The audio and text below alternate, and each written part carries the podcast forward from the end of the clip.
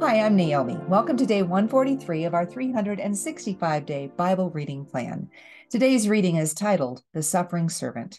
We'll be reading Isaiah chapter 53, verses 1 through 12 in the New Living Translation. Who has believed our message? To whom has the Lord revealed his powerful arm? My servant grew up in the Lord's presence like a tender green shoot, like a root in dry ground. There was nothing beautiful or majestic about his appearance, nothing to attract us to him. He was despised and rejected, a man of sorrows, acquainted with deepest grief. We turned our backs on him and looked the other way. He was despised and we did not care. Yet it was our weaknesses he carried. It was our sorrows that weighed him down, and we thought his troubles were a punishment from God, a punishment for his own sins. But he was pierced for our rebellion, crushed for our sins.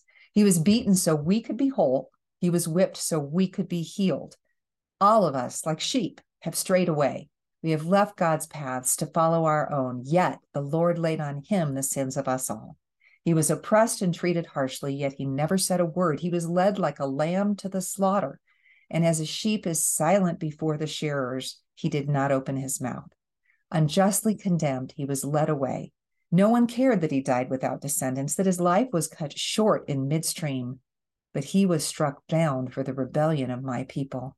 He had done no wrong, and he had never deceived anyone.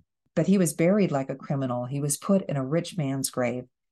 But it was the Lord's good plan to crush him and cause him grief. Yet, when his life is made an offering for sin, he will have many descendants. He will enjoy a long life, and the Lord's good plan will prosper in his hands. When he sees all that is accomplished by his anguish, he will be satisfied. And because of his experience, my righteous servant will make it possible for many to be counted righteous, for he will bear all their sins. I will give him the honors of a victorious soldier.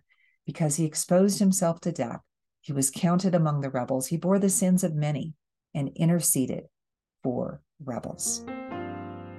Thanks for joining us for today's reading. And remember, everyone has an invitation to sit at Jesus' table. We hope you'll find your story and purpose in God's story.